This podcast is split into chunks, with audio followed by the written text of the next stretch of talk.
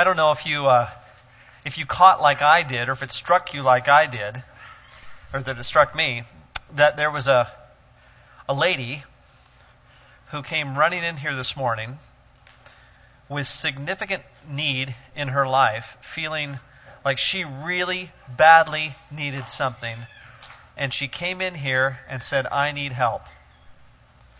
And I don't know what it was that, that you know that made her feel the freedom to come here. Whether it was something in her childhood that said, "I can go to, into a church." And, it, and it's going to be okay for me to disrupt what they're doing and go ask for help. I don't know where all of that came from, but I'm really grateful that that happened today. I, and I, I hope that we can, can continue to bless her.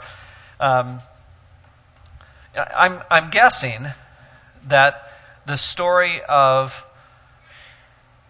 of our response to her, and, and by the way, there are several people who've gone from here this morning and who are actually right now out driving in their cars looking for her daughter. Uh, I would think that the story of our attempting to help her is going to be told. And she lives very close, and that probably will be told in our community as people share the fact that she ran in here and these people who don't even know her started doing something positive by going and looking for her daughter this morning. And so I'm, I'm grateful for that opportunity that the Lord presented uh, with us today.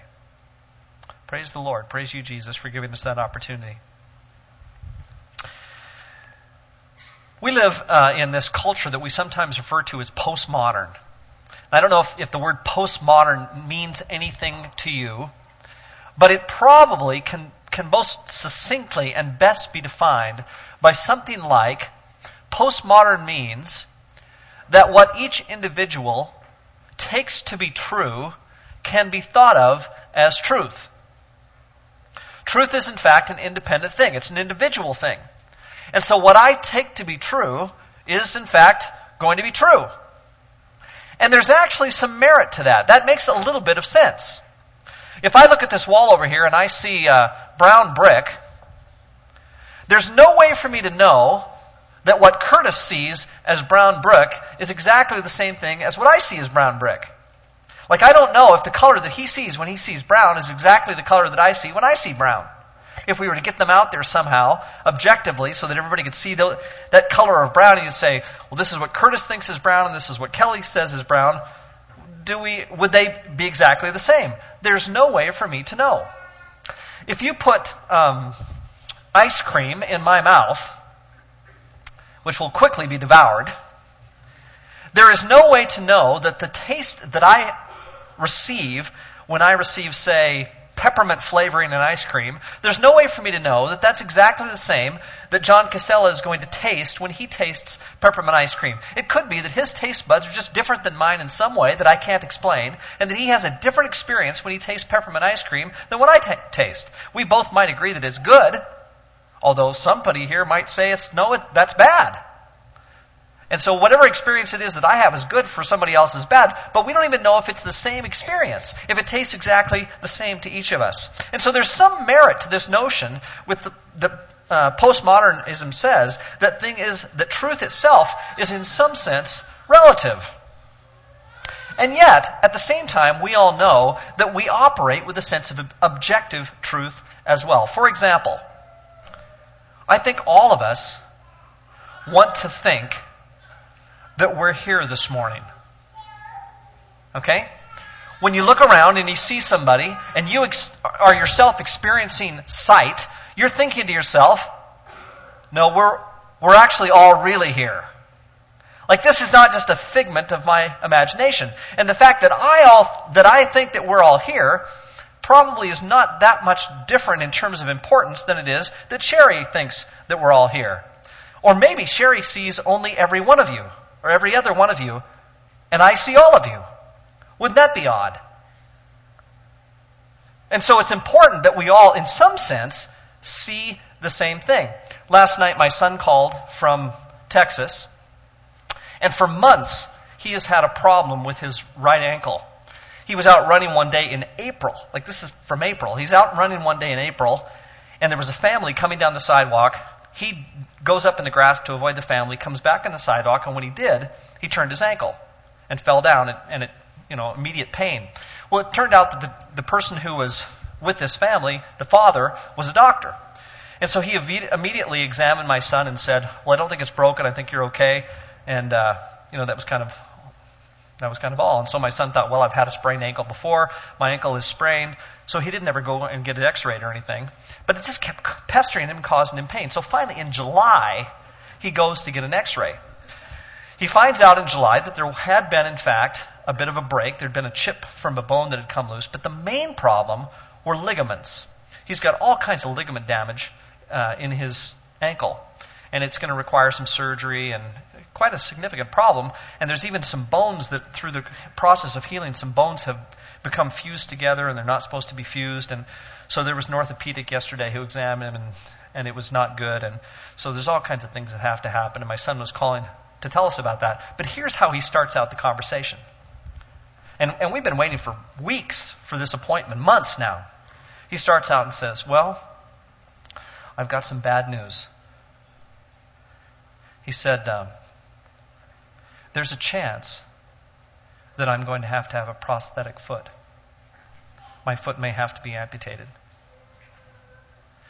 And so Robin and I were just totally taken aback. You know, and I, in, into the phone I said, What? And, and Robin said she started to fight back the tears. And then he says, Gotcha!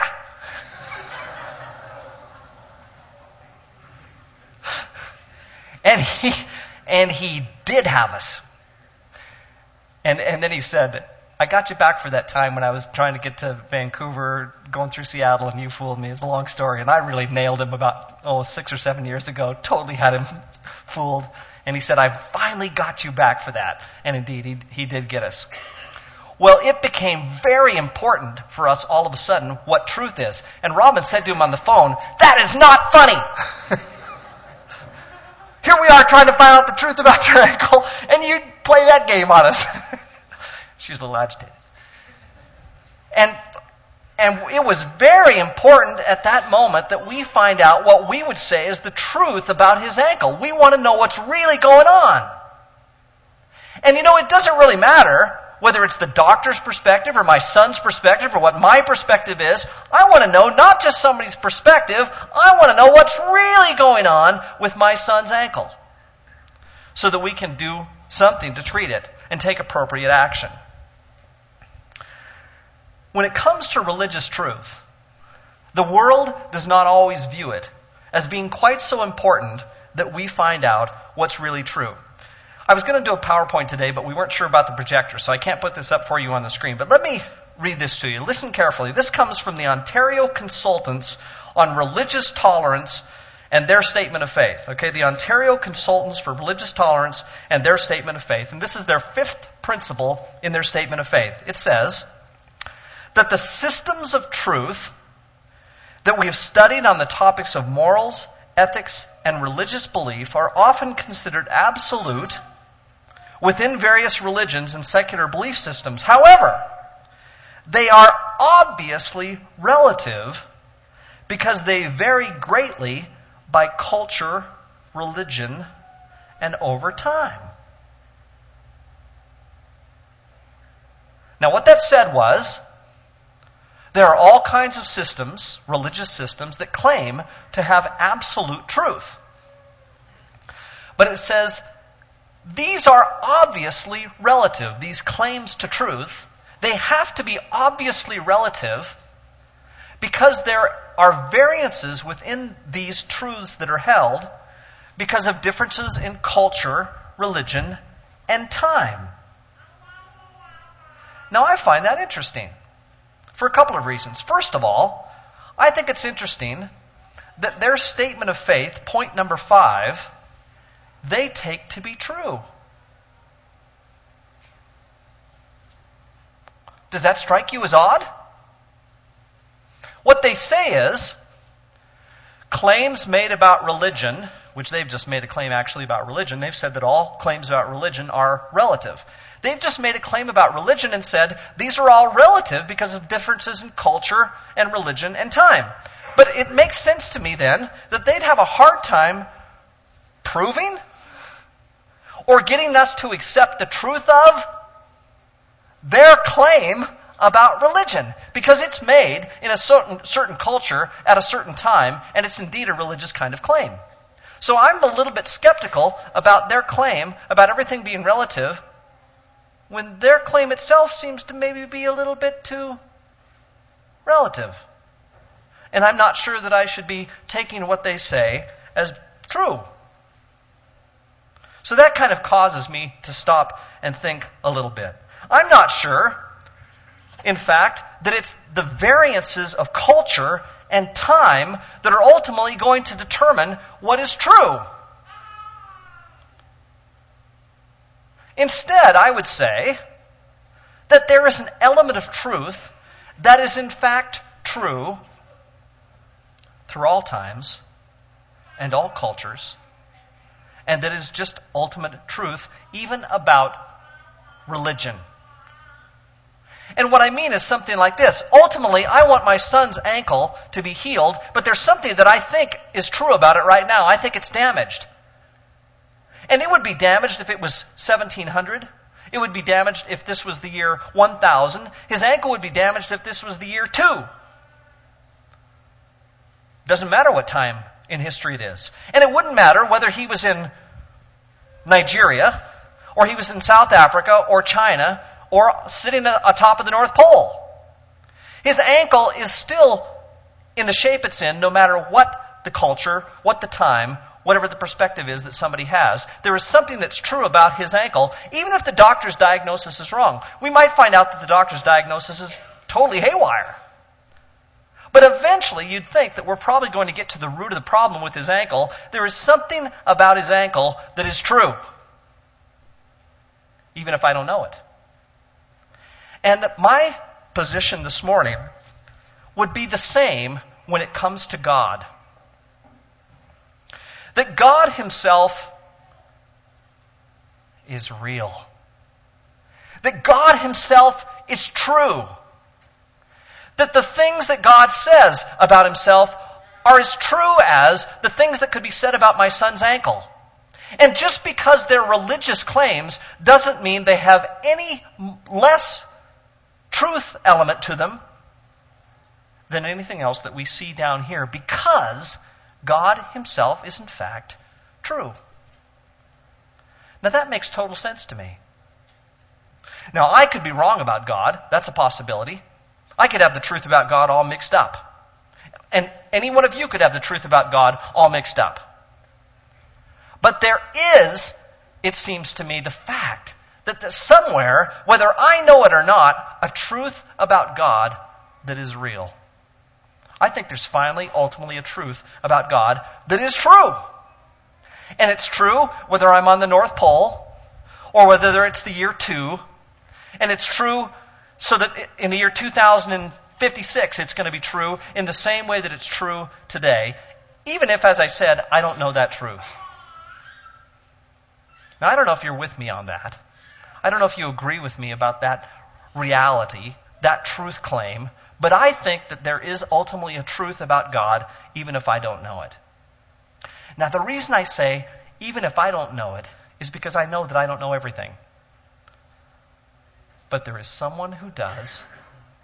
And the beauty about the Christian faith is that we are led by God into understanding what truth is. I want you to turn in your Bibles to Ephesians chapter 1.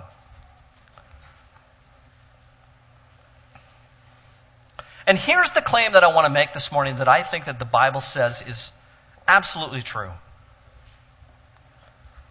And it's this. If Jesus has entered into our world and told us what is true of God, okay? If Jesus has entered into our world and told us what is true of God, and if the Holy Spirit continues through Scripture and otherwise to instruct us about the way things really are, then variances in culture and time associated with religion do not affect what truth is. Okay? Let me say that again. If Jesus has really come into our world and told us that which is true, and if the Holy Spirit, through Scripture and through our experiences of the Spirit, have told us that which is really true, then it doesn't matter the culture, it doesn't matter the time, It doesn't matter whatever religious claim or experience I might have, if in fact the Spirit and Christ has communicated to us that which is true. Now, I'm in a position in my life where I accept those claims. I think that God has entered through Jesus into our world. I think that Scripture does proclaim that which is true about the way things really are. I think the Holy Spirit really does lead us into truth. And if that's the case, then there is a truth there, if that's true, on which I can bank my life. And that I need to, in fact, believe and be confident in because God has presented himself to us in that way. Now look at Ephesians chapter 1. Because I'm making the assumption here that most of you are on the same page with me on that, that you believe. That you trust that this truth that God has brought to us through Jesus is really true. True in an absolute kind of way. And look at the beauty of what this truth does for us. Verse 17 I keep asking that the God of our Lord Jesus Christ, the glorious Father, may give you the spirit of wisdom and revelation so that you may know him better.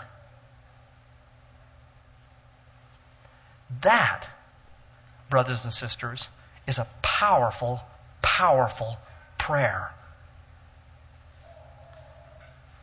What Paul has just said is that this wonderful truth about Jesus having been revealing to us God and our privilege and opportunity to know God is going to be enhanced, is going to be made more solid, it's going to be deeper, it's going to be more profound because the Holy Spirit works in your life and my life so that we can know Him even better.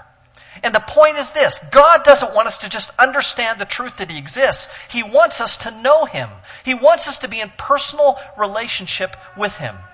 And He says in this text that the Holy Spirit is given specifically to take your life, your soul, your mind, and to draw it more closely to God.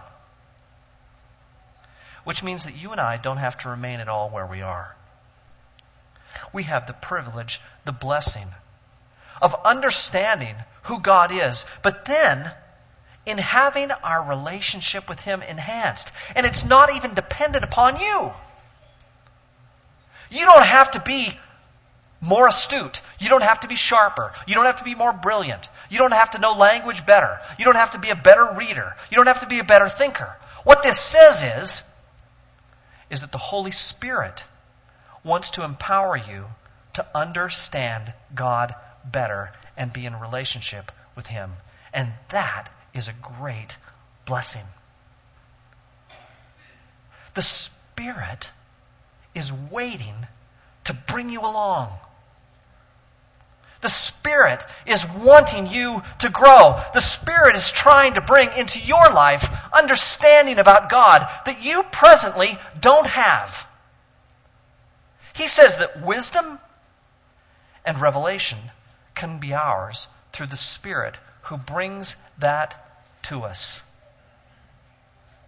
And the church, I'll tell you, is absolutely dependent upon the Spirit doing that in our lives.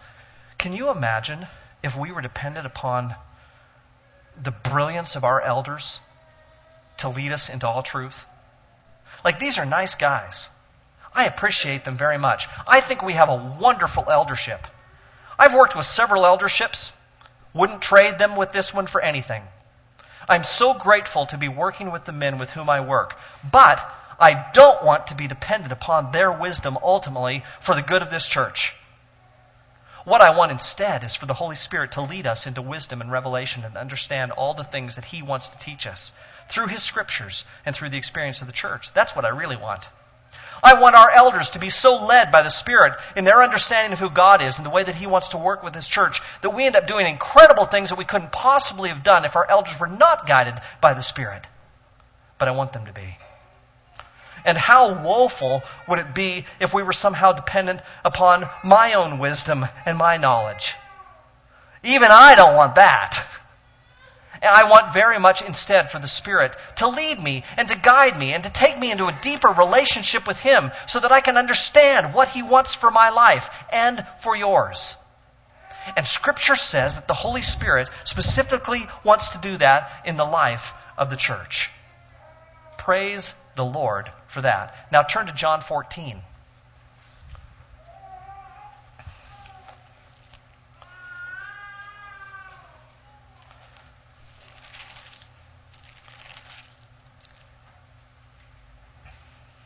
John chapter 14, look at verse 15.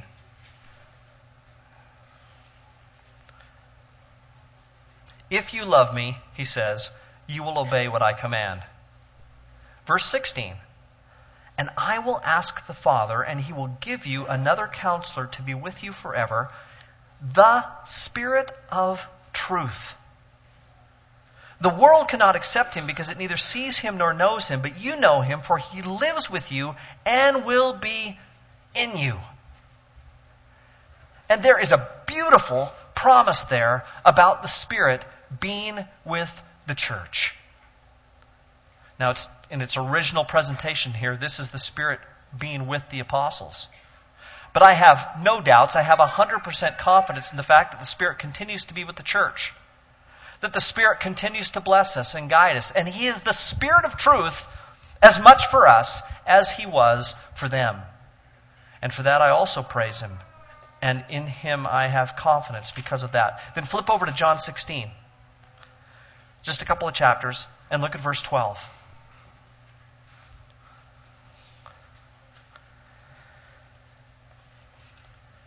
He says, I have much more to say to you, more than you can now bear, talking to the apostles.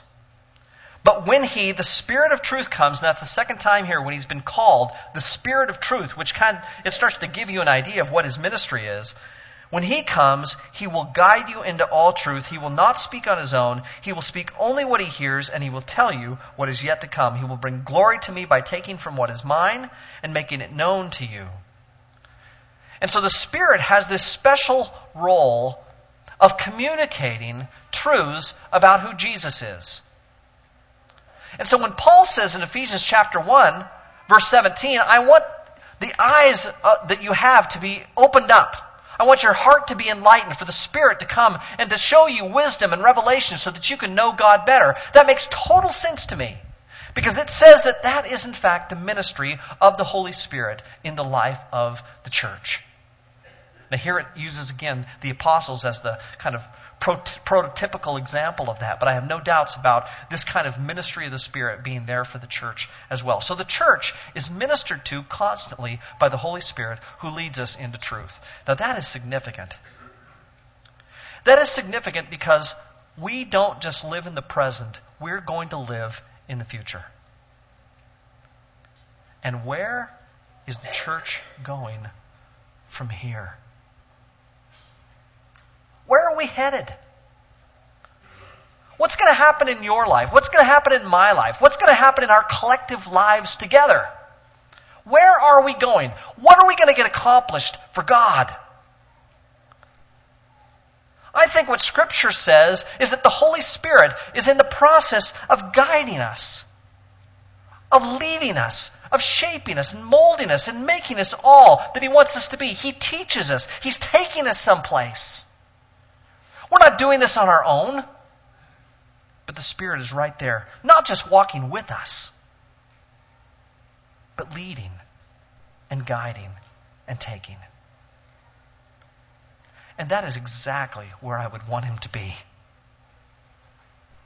As we make decisions about where we're going to go as a church, as our leadership wrestles with questions about what we're going to be and where we're going to go as a church, I want to know that the Holy Spirit is leading that process. I want to know that the Holy Spirit is directing and guiding us and taking us where He wants us to go. I don't want the notion of relativism to have an impact on us, but instead the truth of the Spirit to dominate. And I see the Spirit having that specific role in facilitating truth among us and taking us where He wants us to go. Now, here's the application for the morning. A couple of weeks ago, I asked the whole church, if you would start praying every day during the month of December for God's Spirit to lead our ministry.